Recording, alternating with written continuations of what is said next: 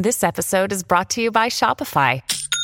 Forget the frustration of picking commerce platforms when you switch your business to Shopify, the global commerce platform that supercharges your selling wherever you sell. With Shopify, you'll harness the same intuitive features, trusted apps, and powerful analytics used by the world's leading brands. Sign up today for your $1 per month trial period at shopify.com slash tech, all lowercase. That's shopify.com slash tech.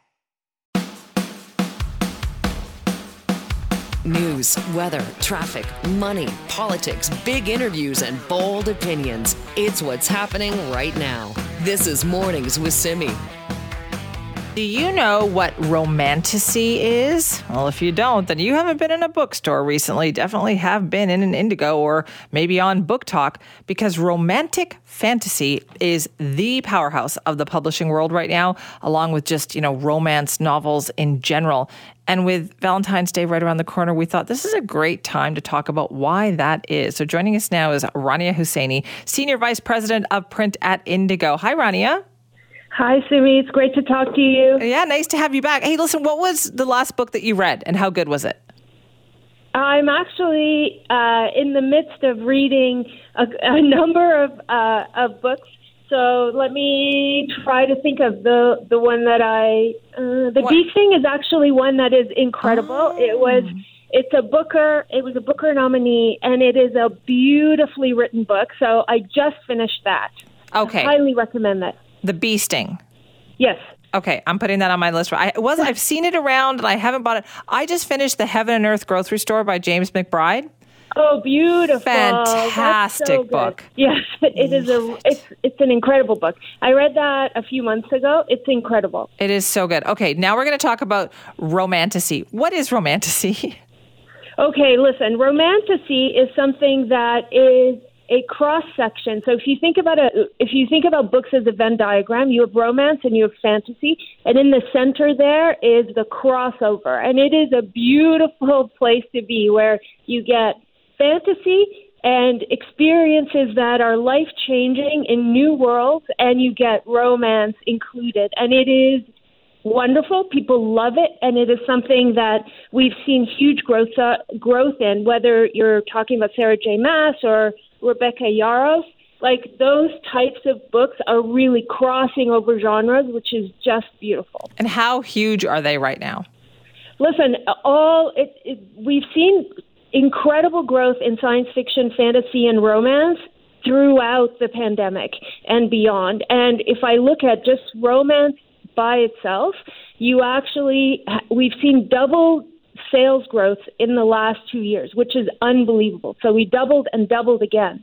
Okay, these are not the days of Harlequin romance books, right? Because my mother loved a good Harlequin romance, but also just romance novels in general. I feel like they were, you know, remember the covers and Fabio was always the artist yes, on the, exactly. Right. and it, covers, that's what they're called. And and that those were actually beautifully illustrated yes. covers. So when you think about you know, thinking back to those days, you actually, there are so many people that love the clinch cover and love, that still actually enjoy that type of, of cover, you know, like the Nora Roberts, et cetera. Like you have very beautifully illustrated covers, the covers that had Fabio on them. But we've seen that actually really change and evolve in the last four or five years to have more modern, uh, covers that that really have brought the genre forward and have made it much more accessible. And so, what is driving that this time around? Do you think for this popularity? Is it a younger generation that's buying these books? Absolutely, and it's and it's not only just a younger generation. I think what we've seen is that you know historically, when I was a bookseller many years ago on the floor in in um, one of our stores, one of the things that we saw is that we never saw romance novels on the bestseller wall. We never saw them in the front of store. And now it's crossed over so many generations. So younger generations are reading, but actually it's broadened it across all customer ages and all all customer reading groups. And so now you actually have in our top 20 books, it's constantly you see uh, romance novels making it um, into those books, and you have people who absolutely loved their um, their authors, whether it's Ali Hazelwood or Carly Fortune or Tessa Bailey, they do come in, or Ana Huang. Like you actually see people that are reading romance novels and romantasy throughout uh, the year. So it does peak in uh, certainly in um, at Valentine's Day, but you see it consistently throughout the year. Right. And so people are like lining up for these books, which was a phenomenon that I think kind of Harry Potter started, right? And yes. and I think bookstores like Indigo have really leaned into that, haven't they? Absolutely. We we had uh, midnight launches for both Rebecca Yarros's book and for uh, for Sarah J. Maas, and it was unbelievable. People came in like the Sarah J. Maas launch last week people came in in costume. It was so fun to actually have that kind of energy at midnight in one of our stores again. And I like I just was delighted to see how many people came in. That is phenomenal. Okay, so then for Valentine's Day, do you really emphasize all that romance stuff in the store? You know what we we do, but when you think about Valentine's Day, there's so many different customers. You can start with our littlest customers. So our little kids, you have Love from Bluey, which is an, an incredible book. You have Like So from Ruth Forman, which is a beautifully illustrated book that is wonderful for kids. And then you can move into poetry where, you know, it's a wonderful gift to give to the person that you love or to read for yourself, whether it's Love and Misadventures or a book called Sincerely by F.S. Yousaf, who is actually, it's a collection of um, the the letters and poems that um, uh, that uh, a couple wrote to each other, and he put together in a book and gave it on the day that he proposed. So at the end, it's it's a proposal. Like it's just such a delightful thing. And then you have all the romance novels that people just buy because they love love, and we have it across the board. That we sounds a, so beautiful. That book, beautiful book for everybody. It is actually. I highly, highly recommend it. Okay, what was it again, so people can it's catch called it? Sincerely, and it's by F. S. Yousaf, uh, Y O U S A F is the last name. All right, I wrote I wrote that down right now as you were saying it. Uh, so if somebody wanted to kind of ease their way into it, they see this and they go, I don't even know where to start. What would you recommend, Rania?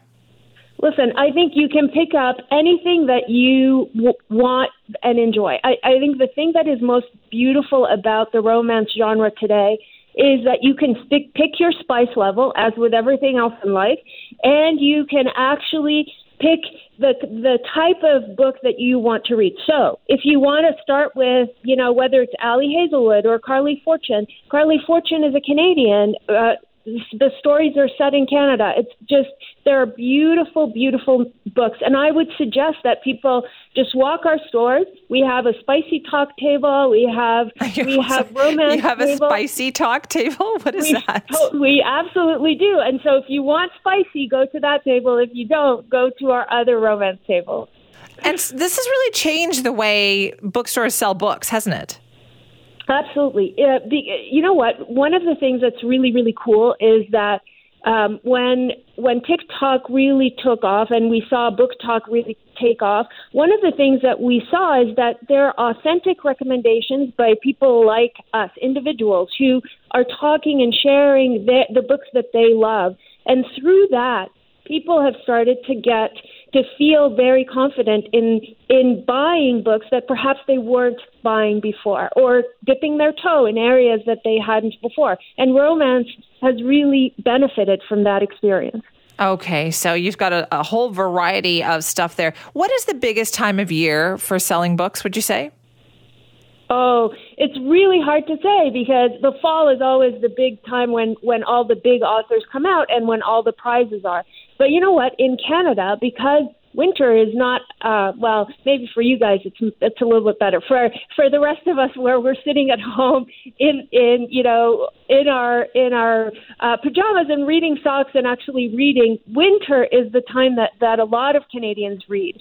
And so this is actually the perfect time for people to be picking up books and reading especially romance books, right? Especially romance books. I'm going to have to add one. I have not, I have a, a daughter in her mid 20s and she is deeply into this. So that's how I kind of keep track of what's going on, right? I go down there and I saw right away, boom, this week she had that new Sarah J. Maas.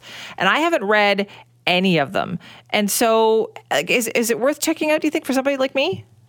Absolutely. I, I listen. I think I think if you are want to dip your toe into fantasy, romantasy is the way to start. I shall try it because you said so. Rania, thank you so much. Thank you. It's always a pleasure talking to you. Love talking to you day. too. It's Rania Husseini, who's a senior vice president of print at Indigo, talking about that genre of romantasy. Also, great time of year to go book shop. Well, any time of year is good to go book shopping too, but they've got a whole bunch of Valentine's Day stuff there too. But I remember as a kid growing up, and my mom loved those romance books. I used to make fun of her for reading them, right? Because they had those elaborate covers, and you know, there's always some woman fainting or something, and all those Harlequin romance novels. And now they are back. They've called something else. They're written differently, of course, but they are back in a very, very big way. Uh, yeah, we talk love to talk books here on the show. What was the last great book that you read? I will make my recommendation again that I was just telling Ronnie about. It is um, The Heaven and Earth Grocery Store by James McBride. Just a fantastic book. She recommended to me a book, The Bee Sting. I'm, I'm going to check that out for sure because I love a good book recommendation. What is yours? This is Mornings with Simi. Now I have to start this segment by apologizing to Vaughn Palmer from the Vancouver Sun. Vaughn, I am so sorry. Our, our producer Greg is off his game. He forgot about Macho Man. Oh, well, you know, I guess I can forgive that once in a while. Oh, it is an important part of our culture, but uh, I know it makes me realize it's Friday. That. No, it may, what it does for me is I go, "Oh, it's Friday." That's what I think when I hear. It. God, I'll be rid of him for two days. That's, that's the best news. No, I'll miss talking to you because there's so much to talk about. Can we start with this uh, Selena Robinson story this morning? Yeah, I'm really sorry about this one. You know, yeah, um, I mean, this is an incredibly divisive issue what's going on in the Middle East. There's well, nothing you can say about it that isn't divisive. She didn't help. We've also had, you know, we've had ample evidence why people need to be careful about this. So, uh, Selena Robinson uh, made a comment that I don't think needs to be repeated. She's apologized for it, and I see the premier has uh, said her comment was wrong and unacceptable but he has also come out with a statement saying that he uh, thanks her for apologizing relatively promptly. I, I, guess what else could the premier say? He had a twin gaffes on social media himself last weekend, and as far as we can tell, he didn't fire anybody over that. So I guess he had to do it. Um, the only thing I would say is Selena Robinson has been under a lot of pressure, uh, pressure that most of us can't really imagine. Uh, she has been outspoken in her comments about Israel. Uh, she's Jewish herself. And, you know, I, I mean, I'm pretty sure she regrets this seriously because it didn't help her position or her cause. She's a cabinet minister and of course, she's under fire for something else as well, as you know, Simi. Yes, I know. The thing is, Vaughn, you nailed it when you say we know this is a super contentious issue. It has been for months yeah. and months and months now. So yeah. you would expect a cabinet minister to take more care when talking about such a divisive issue. Yeah, no, I agree. Uh, I would have expected the Premier's office to be carefully vetting David Eby's statements on Holocaust Day to that make too. sure that they didn't accidentally post his statement on sympathy for Muslims over the Quebec attack. So, yeah, exactly. I, I think that's the context for all this. Uh, on the other matter, which I think is also being reported, and people should be aware of it, uh, Robinson is under fire, and this is as a cabinet minister in charge of post secondary education. She's under fire from two associations in this company country representing university professors and college instructors for what they say was her inappropriate intervention into the Langara case. So that is the instructor, English instructor at Langara, who uh, celebrated Hamas's attack on Israel, who was investigated, was suspended or went on leave, investigated. Uh, the college forgave her for it or said that she didn't cross the line with her comments. And the next day she was fired because the college said, in celebrating her victory in the case, she did cross the line. So that's the context. The Right. minister, Robinson, is accused of having intervened in that case and gotten her fired. Robinson said that did not happen. Langara made its own decision. Robinson did go on social media and express disappointment that the instructor was reinstated, but she says she did not intervene. Again, she's the Minister for Advanced Education for our colleges and universities. Um, I happen to agree with her that the colleges and universities have been more forgiving of uh, attacks on Israel than they would be on other subjects. But having said that, as the minister, she has to watch, walk a fine line. I'm not surprised that This episode is brought to you by Visit Williamsburg. In Williamsburg, Virginia, there's never too much of a good thing. Whether you're a foodie, a golfer, a history buff, a shopaholic, an outdoor enthusiast, or a thrill seeker, you'll find what you came for here and more. So ask yourself, what is it you want? Discover Williamsburg and plan your trip at visitwilliamsburg.com. If you're struggling to lose weight, you've probably heard about weight loss medications like Wegovy or Zepbound, and you might be wondering if they're right for you. Meet PlushCare, a leading telehealth provider with doctors who are there for you day and night to partner with you in your weight loss journey. If you qualify, they can safely prescribe you medication from the comfort of your own home. To get started, visit plushcare.com slash weight loss. That's plushcare.com slash weight loss. plushcare.com slash weight loss. organizations representing university professors and college instructors are now calling for the premier to fire her. I mean, she needs good relations, uh, Yeah. especially on the issue of free speech with the universities and colleges. So she's had a very bad week. Yes, and I just think if the shoe were on the other foot, if it had been, you know, Yeah. if the NDP were the ones saying another party had done this, I think they would be very loud in, in calling for the same thing. Yeah, but there's, you know, Simi, there's a lot of whataboutism on this too. Like, I think people are saying, ah, would the universities have been forgiving of the protesters if they were denouncing rights for indigenous people or disagreeing with Right. Black Lives Matter? I think there's been a lot of crossing the line by pro Palestinian demonstrators. I don't think the hate laws have been enforced on them the way they would be on someone else, but that's whataboutism. We live in a time when people when their own set of views are under attack, they kind of circle around and say, "Yeah, well, the other side gets with it, away with Right. it worse," and that doesn't settle the problem at all. Well, I have a feeling that's uh, not going to go away today anyway. You're right. Very bad week for Selena Robinson. Uh, but let's talk a little bit more about the government in particular. We had Michael McEvoy on yesterday, Yes. BC's Information and Privacy Commissioner. And boy, this story, like, let's talk about the state of the freedom of information system in this province. Yeah, I mean, McEvoy is the watchdog on access to information, and he put out a report this week that's as withering and scornful as I've seen from a watchdog. Uh, the headline in the report is The New Democrats have violated their own law on access to information 5,100 times in three years. It's a lot. And the, the worst violator of the law is the office of the premier. So he looked at the last few months under John Horgan and the first few months under David Eby. So we've got two premiers. Now here, the law they're violating is the one that says when someone files an application for information, the government has to respond within 30 business days. The response time from the office of the premier in BC 292 days. Now, according to my research on this, there are only 260 business days in a year. So instead of responding within 30 days, David Eby's office and John Horgan's office were delaying up to a year in responding. Uh, McEvoy, as and McEvoy is just withering on this. He says, "Look, if the government wants people to obey the laws it passes, it should actually obey those laws itself. And they've not been doing that. It really was shocking reading through this and, and Yeah. talking to him about it because and also keep like remembering that David Eby was once the head of the Civil Liberties Association.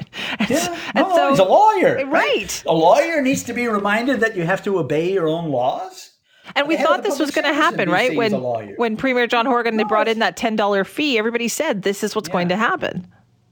Well, yeah, and of course that's the other thing. And you talked to McEvoy about this yesterday, and he makes a very good point on that too. Is they brought in a ten dollar fee, and they said, "Oh, you know, we need this fee because there's way too many frivolous applications." But the good news here is we're bringing in the fee for applications, but that's going to make it easier to reduce the wait times for right. responses, right? Well, they've gone in exactly the opposite direction. The NDP's average response time, that's across the whole government, supposed to be 30 days. It's 85 days. That is the worst response time that the commissioner has found in the 13 years he's been auditing response times. And that, of course, goes back to the time when the Liberals were in government and the New Democrats were swearing, by God, these Liberals are utterly disrespectful of the law. we're going to improve this and tighten it up, right? Well, right. Uh, now, I understand Dr. Bonnie Henry had a report come out uh, yesterday, and she was talking about safe supply. Yeah, so this was a marathon event yesterday, a very long technical briefing, and then a press conference and the release of several reports, and all very important. And uh, far be it for me to criticize the volume of material that was released, but to me, the real significance of this presentation yesterday comes down to one sentence diversion is occurring. It is a common occurrence with the safe drug supply. And I want to highlight that, Simi, because I vividly remember the denials last year when Global and other news organizations reported what reporters had been hearing from people in the streets. The safe supply was being diverted to other users or sold and exchanged for more dangerous drugs. It was happening I remember the reports. You do too, I'm yep, sure, Simi. I do. And I remember the denials. Oh, there's no evidence. Exactly. Oh, it's just anecdotal. Oh, you know, the the problem with the grand experiment in safe supply and decriminalization is that the people in charge won't admit the downside and the flaws. So, Dr. Henry admits in a report that, yeah, you talk to the people that are actually on the delivery side of this experiment and what they say is, yeah, there's diversion. And they give you reasons for why. Okay, now we understand that it what it is and that it's happening. But again, I, I it undermines support for this experiment because it confirms that the advocates are not telling us the whole story about what's going on. So I welcome the report. I would note that in spite of all that evidence that there is diversion, Dr. Henry is saying uh, we should continue with the safe supply. Uh, we should expand the access. Uh, we should continue going down this road. Okay, she gives advice.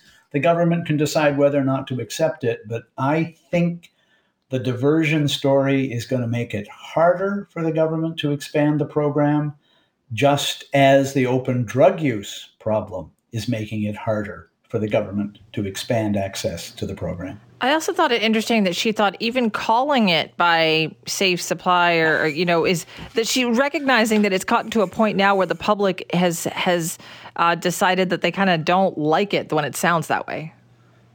Yeah, I mean they kind of put quote marks around it when they say safe supply. Yeah, yeah I, I, but you know a program's in trouble, Simi, when they start talking about changing its name. Well, exactly. Too, you know? Yes. I, I, you know, again, look, it's only been a year, and the government remains committed to what it still calls an experiment.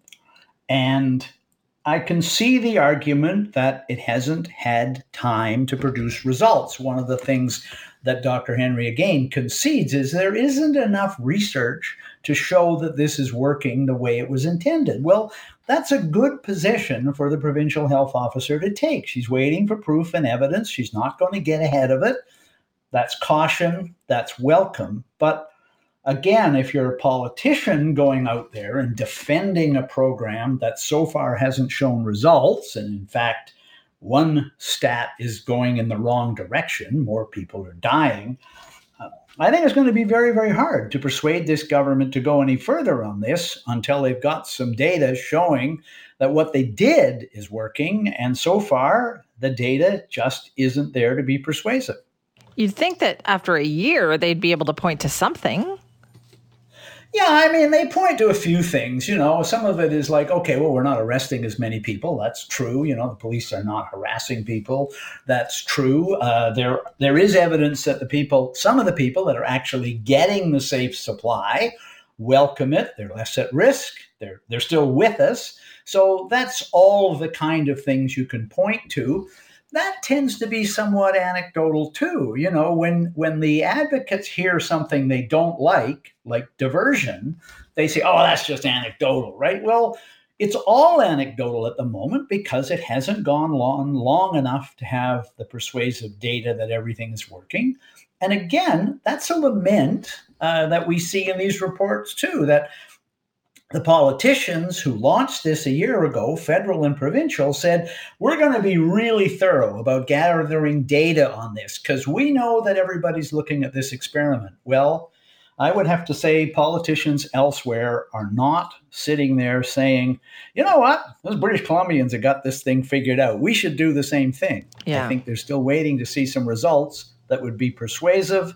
And meanwhile, Simeon, you've been reporting it this week Oregon, which got yep. there first, is reversing direction because the public won't stand for the fallout from all this. And I think the experiment deserves a chance, but I have to say, unless the government can find ways to contain the fallout, including open drug use, it's going to be very hard to defend this. Yep, the clock is ticking. Vaughn, thank you. Bye bye, Simi. This is Mornings with Simi. It's time of the week where we check in with Reggie Cecchini, our Global News Washington correspondent, to talk about the biggest stories out of the United States in the past week. Good morning, Reggie. Good morning. Let's start with the testimony, and I was kind of riveted by some of this too. Is that lawmakers going after some of the biggest social media CEOs and tech titans in the country? It was pretty interesting to watch. Sure, it was. Uh, and we've been here before. We have seen uh, many of these uh, tech CEOs testifying before the House in the past, before the Senate uh, in the past. What I think was different this time is some of the exchanges were far more heated. We heard from Senator Lindsey Graham saying that uh, that these CEOs had blood on their hands, whether they like it uh, or not. But at one point, when Josh Hawley, senator from from Missouri, very kind of leaning far to the right, really went after uh, Meta CEO Mark Zuckerberg um, and forced him to to stand up and apologize to the families that were in the room. It was one of those moments where you kind of stop talking and realize that maybe for a moment one of these social media platforms was going to take some kind of responsibility or accountability. It wasn't really the case. There was some big pushback, but ultimately, um, you know, the question is going to be: Is this going to do anything to change anything? Right. Uh, it was it was good to watch though. Like you'd like to think that there would be some kind of recognition for these CEOs that there is some concern here. Sure, and, and, two of them said that they would sign on to a plan to do better uh, when it comes to monitoring for bullying uh, w- with kids on the platforms. Three of them, including Zuckerberg, said no, they're not going to because they feel that the restrictions could be too broad and it could infringe on, on First Amendment rights. Um, I think the, the thing to watch here is what will happen. There has been no meaningful legislation brought forward by Congress to be passed by the president. There is still nothing that's being brought forward. So are we kind of in a cyclical cycle here of these CEOs coming in, getting grilled, Congress does nothing, right. and then we start over? Okay, well, let's talk about the uh, presidential campaign. It certainly had a very interesting week, some new polls that were out too, but are people already tired of their choices? They absolutely are tired uh, of their choices. Look, I mean, when you talk about a broad poll here about just favorable numbers of Trump and Biden on the assumption that Trump is just being treated as the nominee for the party, even though only one caucus and one primary has been held here, um, 37% think fa- have favorable numbers for for Trump. Forty percent have favorables for Biden. Nearly a quarter of this country has an unfavorable view of both of these candidates. And at the end of Yikes. the day, Trump Biden fatigue is setting in nine months and change before the election, which goes to show that there is just no interest for for what these parties have brought forward. So, um, is that why Nikki Haley is kind of hanging in there? Well, I mean, a couple of things. She's hanging in there, A, because she still has donors lining up behind her willing to give money. B, she's lining up, uh, she's staying in the race because it's a thorn in the side to Donald Trump. Um, and whether or not she sees herself as being, you know, an actual potential here is one thing because the states that she's running into, particularly South Carolina, it's a winner take all state. So, I mean, even if she comes in, you know, a couple of points, if she doesn't take it all, she doesn't win the state. Um, it's it's interesting because whatever her game plan is, it's working for the Biden campaign. Because the longer she's in the race, Trump focuses his attention on her and his spending power on her, and not on Joe Biden. So the White, rather the the Biden campaign, uh, is taking advantage of this by saying, "Look, they they can fight it out right now. I can spend massive amounts of money just going after Trump." Right, because it does look like um, President Biden is, is kind of stockpiling money already, right, for his campaign. Some of some of the most money that a presidential campaign has had uh, in history, uh, and it's because there's been such a late start to President Biden getting into uh, this game here. You know, he's being pushed and prodded by people, including the former President Barack Obama, to say, "Look, you got to step this up a little more." Um, we may see more money being spent in the coming weeks, uh, and it's because Biden is not doing very well. Uh, I mean, he is struggling in some of the swing states, particularly in the state of Michigan, where he was yesterday to try and get um, you know some backing from from the big unions that are in Michigan. But Michigan also has a massive population um, when it comes to to Arab Americans and Muslim Americans, uh, and they are turning their backs on Biden because of his foreign policy. Um, or foreign policies when it comes to the Israel Gaza war. And without a state like Michigan, Biden may not have a path to the White House. So the money is going to be spent, and it's going to be spent to convince people that he is the right choice. Mm, okay, interesting. Uh, let's talk about some of these warnings that came out this week from the FBI. They're talking about hackers. Yeah. Uh, so the the Justice Department uh, took down a, a, group that had infiltrated uh, the United States. Essentially, uh, malware had been placed by this hacking group on older routers and modem systems in the United States that that didn't really have the ability to keep up with software updates. And they say that these were kind of pre-operational to be able to go after not quite you know election matters and government issues, but to take down things like uh, infrastructure related to transit or water or communications in local areas um, simply as a way to to have the Chinese government, the PRC, Beijing, be able to get their hands on information from the United States that they may be able to take back uh, and use against the United States or to strengthen their own position here. So the FBI saying, look, this is not being talked about enough on the public stage here.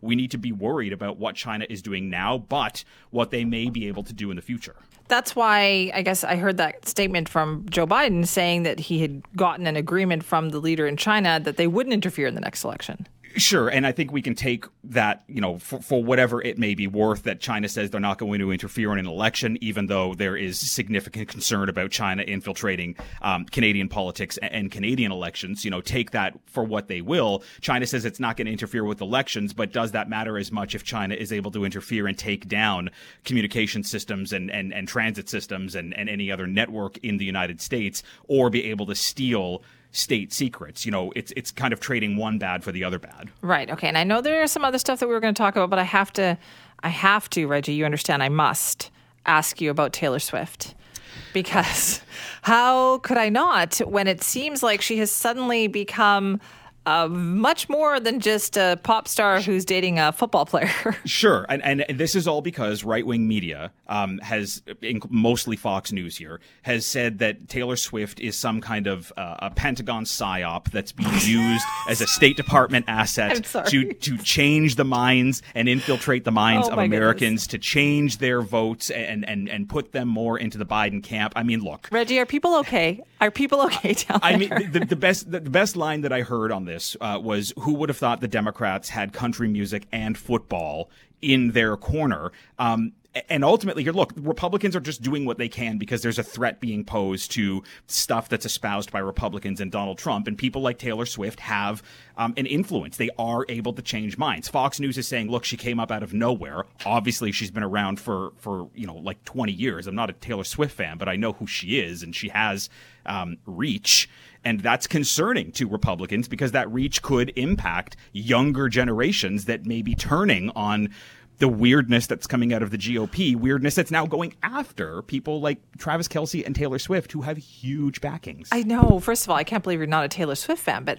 also that they think that there's a conspiracy that she's going to come out during the Super Bowl and endorse Joe Biden. Like, why are they alienating these female voters like that? Well, not only why are they alienating, but she endorsed Joe Biden in 2020. So this is not some kind of new thing that she'd be coming out here to do. She's made political endorsements as far back as 2018 to go after senators. Now, the, the endorsements she made didn't follow through, but ultimately she tries not to go into politics. But even if she does, there's nothing to say that it's going to change the outcome of how the United States moves forward. And at the same time, these Republican influencers that work for places like Fox News and other outlets, I mean, they have just as much of a reach maybe as someone like Taylor Swift, but they're not seen as a problem. It's only the Democrats who are seen as a problem for leaning into the music industry or for just having allies in the music Freddie's industry. like, I don't know. It's something. It's, it's, it's, I mean, it's just. I, I, mean, I've always been. I've been a. I'm, I'm, a. I'm a Travis Kelce fan. I've been a Travis Kelce fan for many, many years. I, am less so now because this is all getting too much for me. But, but really, I mean, eh, I, I get. I, am a. I'm a '90s music. Kid. I feel like I'm, i should have started fan, with this so. topic. I really should have. Uh, Reggie, thank you for your time this morning. thank you. That's Reggie Cecchini, our Washington port correspondent for Global News. This is. It feels like what the United States has come to these days. This is Mornings with Simi. BC, as you know, is one year into a three year pilot project focusing on providing a safer supply of drugs. And no matter what some former politicians might say, I still believe we're doing it because we are trying to bring down the number of toxic drug deaths which have reached record levels. I still believe that is the reason why so many and reluctant people got on board with this idea or didn't overtly disapprove of this idea because of the high number of deaths, and we want to try to do something about that. But increasingly, many people wonder is bringing down those overdose deaths even possible, doing things the way that we are? So, we wanted to talk more about that now. Nicole Luongo joins us now, the systems change coordinator for the Canadian Drug Policy Coalition. Nicole, thank you for being here. Thank you so much for having me. What do you think drug decriminalization means? Well, there are actually a range of policy models uh, that kind of exist when we refer to, when we refer to decriminalization. The primary purpose of decriminalization is to reduce engagement with the criminal justice system. So it is not the same as actually displacing the toxic, unregulated drug supply with a safe and legal supply of drugs. Those are two different concepts. Okay, so do you think that what are we misunderstanding the idea? Like, are we kind of set up to fail then here in BC? Truthfully, there is a bit of that, and there are many reasons uh, why we've been kind of, as you say, set up to fail. But one of it is government communications. Uh, the provincial government has been very unclear from the jump with the public about what decriminalization is and is not and what it is intended to do. So I think that is set up kind of this opportunity for, as you already alluded to, the opposition parties and some some of the conservatives at the federal level to kind of point to these still escalating numbers of drug related deaths and say that decriminalization has failed when decrim alone was not designed to actually reduce deaths. Right, but it was this was a, a, huge, challenging thing for any government to convince the general public to go along with, though, right? And and they did. The public did say, "Okay, well, let's try this. We'll see if it works." To an extent, yes. Unfortunately, the model of decriminalization we have in BC is very kind of incrementalist. And because we have things like thresholds, which means that someone can only be in possession of a very small quantity of some drugs some of the time in some places, many of people who are using drugs, particularly those who are poor and homeless, have not actually been decriminalized. So, what is the better approach, do you think? Like, what, what do we have to do to actually bring down the numbers? Well, the only way to stop drug related deaths from the unregulated and illegal drug supply is to displace that drug supply with a regulated supply. So, what we're really talking about is a sea change in how we think about and legislate drug use. A hundred years ago, alcohol was prohibited in Canada for a brief time, and many of the patterns we see around other drugs today were present during that period. People continued to drink, But what happened was that A, we saw this kind of explosion of organized criminal activity around things like illicit rum running. And B, those who consumed alcohol were at imminent risk of things like blindness and death because there was no quality control or oversight throughout the alcohol supply chain. So we need to take those lessons and apply them to other drugs now.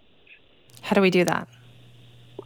Uh, well, that starts by kind of looking at the federal piece of legislation that currently makes much uh, drug use a crime. That's the Controlled Drugs and Substances Act.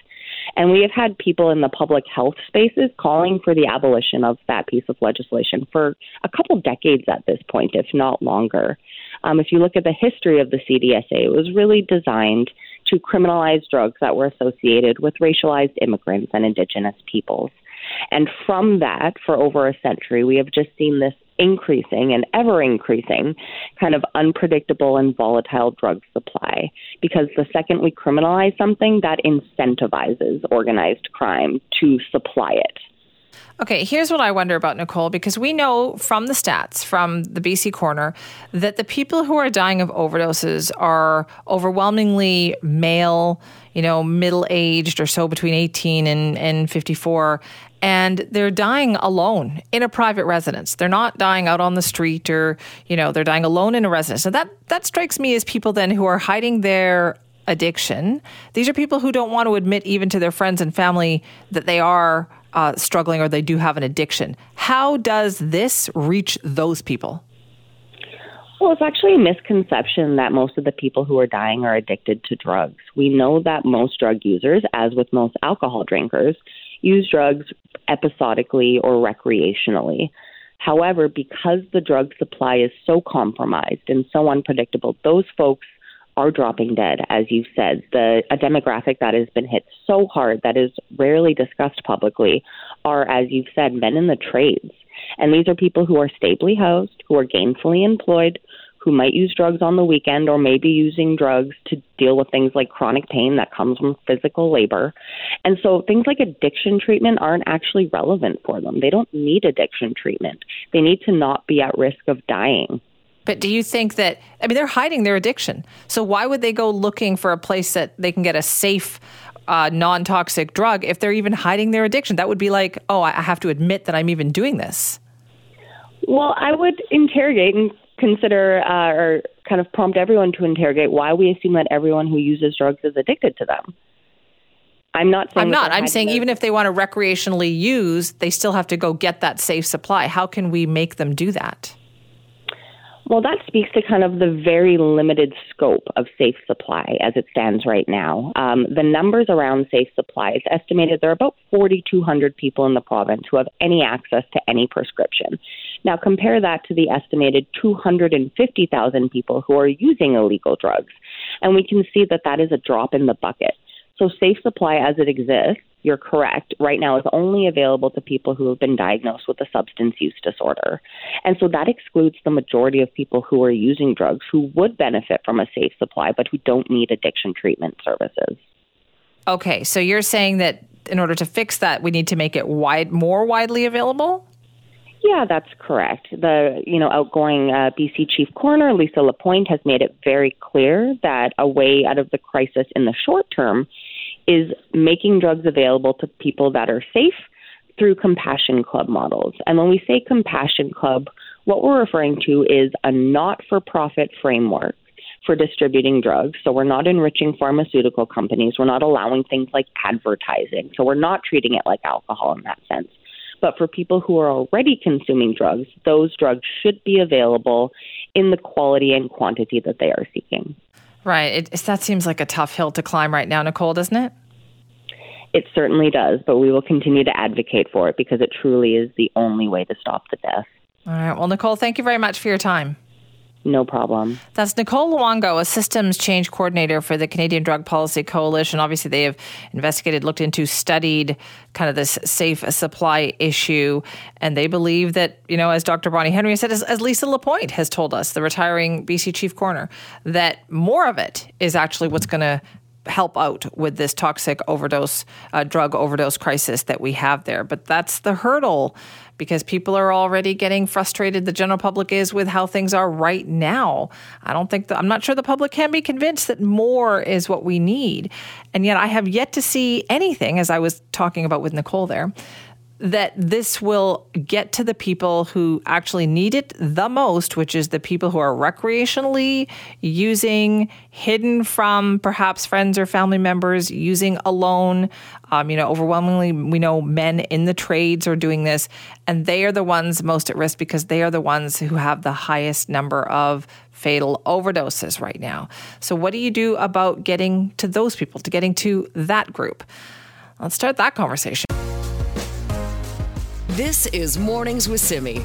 It used to be that we didn't really talk about childcare as publicly and openly as we do now. And it used to be that businesses were not on board with talking about this. But boy, are they ever, because childcare has become an integral part of our society. Helping people find good childcare means that people can go to work and not worry about their children being looked after.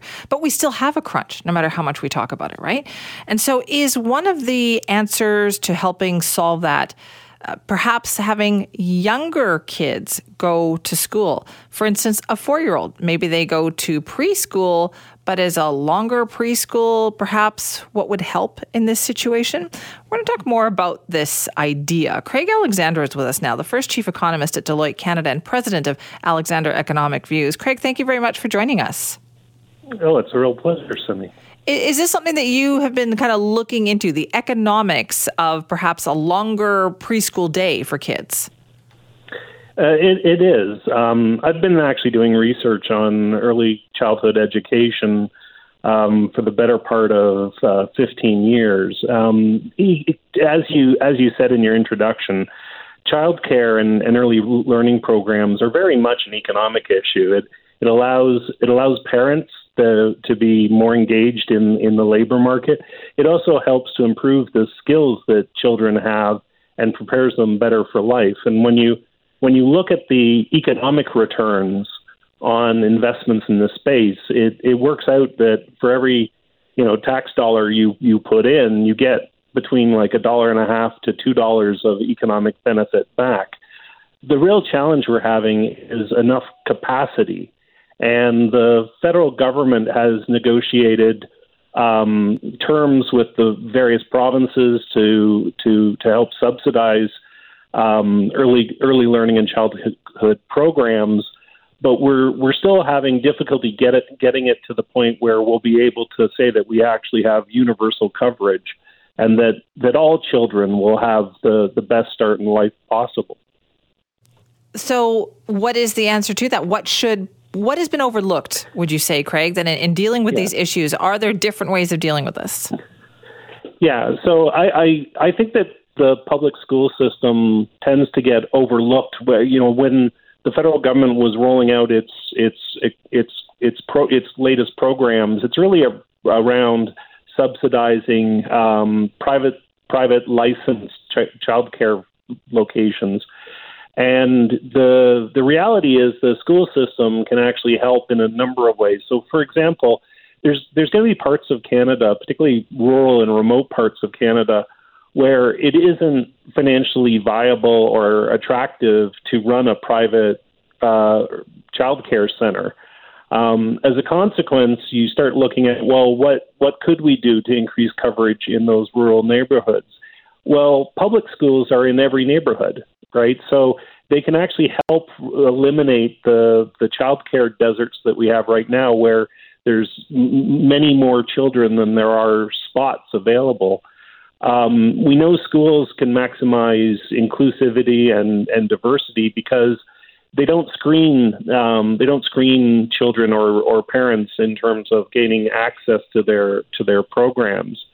Um, there's a gain to be had from the fact that schools can provide a continuity of, of, of early learning. In other words, if you start the children off at a younger age, um, they they will naturally proceed through the the public, you know, a pre kindergarten program into a kindergarten program into grade one, and and that makes it much less stressful on children as they as they earn as they learn those those early foundational skill sets. But Craig, don't we still have the same problem then in terms of staffing? Because that has been the huge issue, right? Like, where do you find the people to to make this happen? Yeah, and and the sad reality is we deeply underpay our early childhood educators. When you when you look at the the market the market wages that early childhood educators receive, you know, it's it's often you know only slightly above minimum wage, and that makes it much less attractive to to pursue a, a career in early childhood education.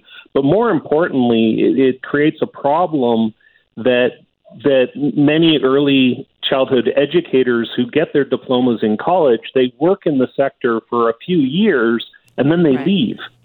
And and so one of the advantages of the of expanding um, expanding early learning to earlier years in the public school system is you end up with early educators that are paid against a public sector wage hmm. profile with with public sector benefits. Right.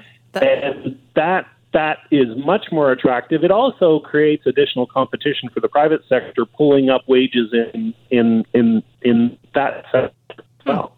Well, that's an interesting idea. Craig, thank you so much for talking to us about it this morning. Well, thanks for having me. That's Craig Alexander, uh, the first chief economist at Deloitte and president of Alexander Economic Views, uh, talking about one of the ways he believes we could tackle our child care crunch. Interesting ideas. If you want to weigh in, send me at cknw.com. This is Mornings with Simi. It used to be that if you wanted to learn about history, you probably had to read a book. Everyone had a set of encyclopedias in their house for that very reason, right? Nowadays, though, you could just look it up online. Maybe you don't even have to look it up online. Maybe it comes to you in an algorithm on TikTok or some other video on some other social media. Now, the problem with that is, well, how accurate is that? Like, who are these people telling you about history? Sure, there's some good stuff in there, right? Like maybe introducing people to subjects like Anne Frank or the marvel of engineering that is a Roman aqueduct but it isn't always accurate and it can be subjective, right? So we wanted to talk more about this issue. Colin Horgan joins us now, a writer and communications professional in Toronto. Uh, thanks, Colin, for being here. Hi, thanks for having me. So, do you think learning about history on social media is a good thing? Um, it can be, I think. Um, I think that so. Uh, there's, there's, a piece I wrote recently in the Walrus uh, that came out this week to, to this very topic, um, and I think the conclusions are mixed, right? And as you say, sometimes uh, the the material that you get and the content that you see on something like TikTok or Instagram is done by someone with a PhD or with a degree in history, and they, you know, can sort of relay accurate information. And a lot of times, though, it's not. And just like any other stuff you come across online, you kind of have to be wary of what it is. So it can be good because it could expose people to more information that they're used to. But just like anything else, it can be kind of bad too. I guess it's hard to be wary, right? For when for some people, they're learning about this for the very first time, and to them, they're like, "Oh, this is so interesting." Totally. I mean, I think this is one of the one of the reasons that history is so interesting online. You know, unlike a lot of other topics, um, you know, like so like you know culture or music or movies or whatever.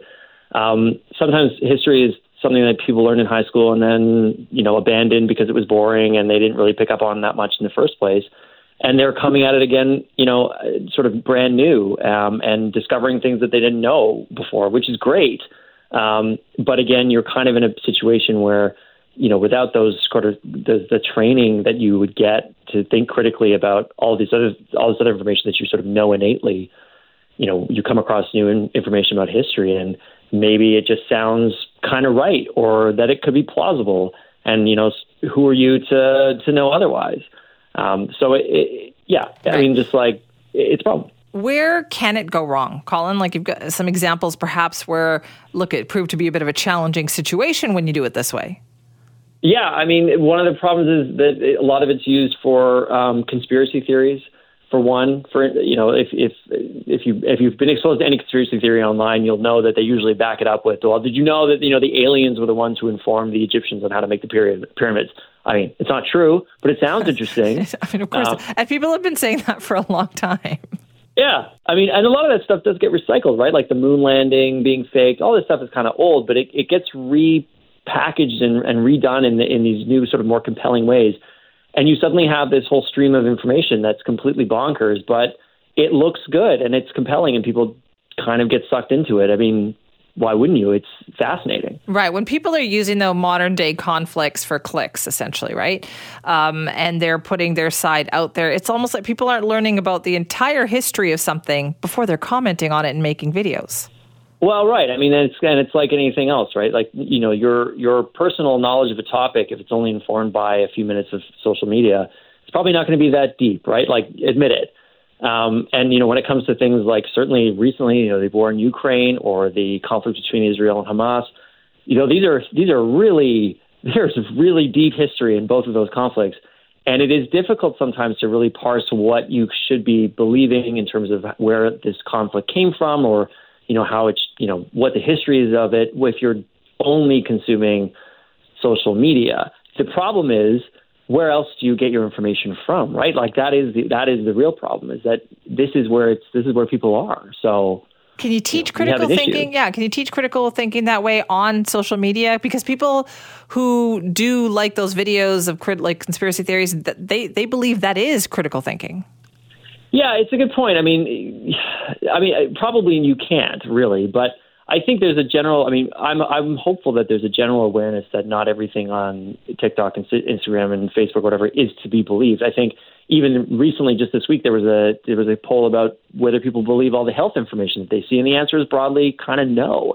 People still trust doctors and physicians and stuff like that. So I think that probably you know if you're out there and you're seeing this stuff and content on TikTok or whatever, check the person's you know credentials. If they're a PhD, yeah, probably they know what they're talking about um, to some extent. Uh, and if they're not, you know, maybe move on and be like, all right, I'll, I'll, I'll look up that one a little bit more. Yeah, looking up more is always a good idea. How much of a concern do you think is AI with this kind of stuff?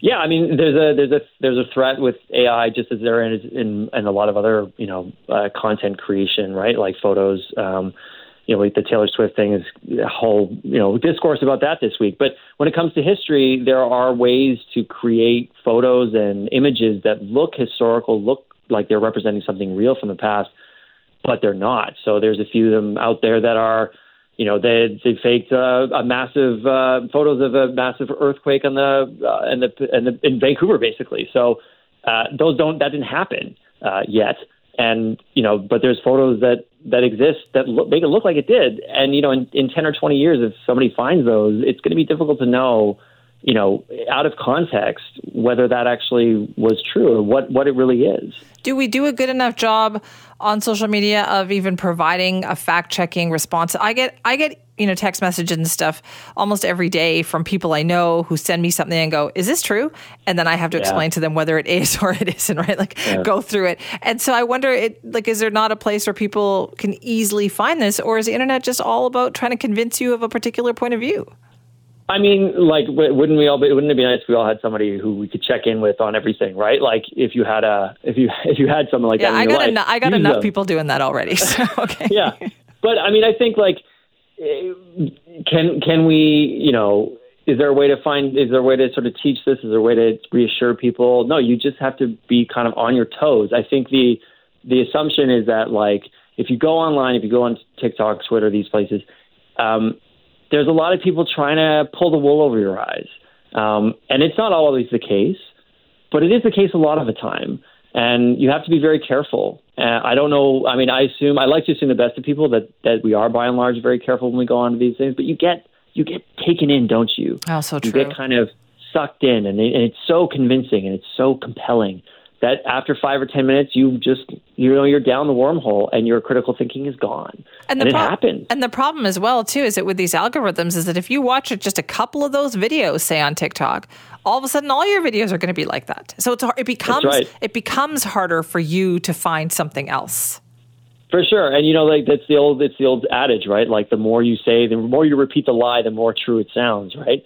And so if all you're seeing all day is the same content, yeah, it, it's a risk that you start to just that is your worldview that starts starts to become even not if it's not everything you see, if it plays enough in the back of your head, you start to put line, you know, start to connect dots that don't exist, right? You start to think, well, I saw something strange about like, oh, the way that you know, whatever, and and you think, well, maybe this other person who's saying something kind of weird is is right because I heard this other really weird thing that seems connected, and it's all BS but it doesn't sound like that after a while. Right. But also, it, I think it becomes for people, like you were saying, look for the PhD. Well, people feel like they're gatekeeping then, and they don't necessarily yeah. want to hear it. So you have to get around that issue too. Is that I don't necessarily want to have to go to a PhD, like a title, to get mm-hmm.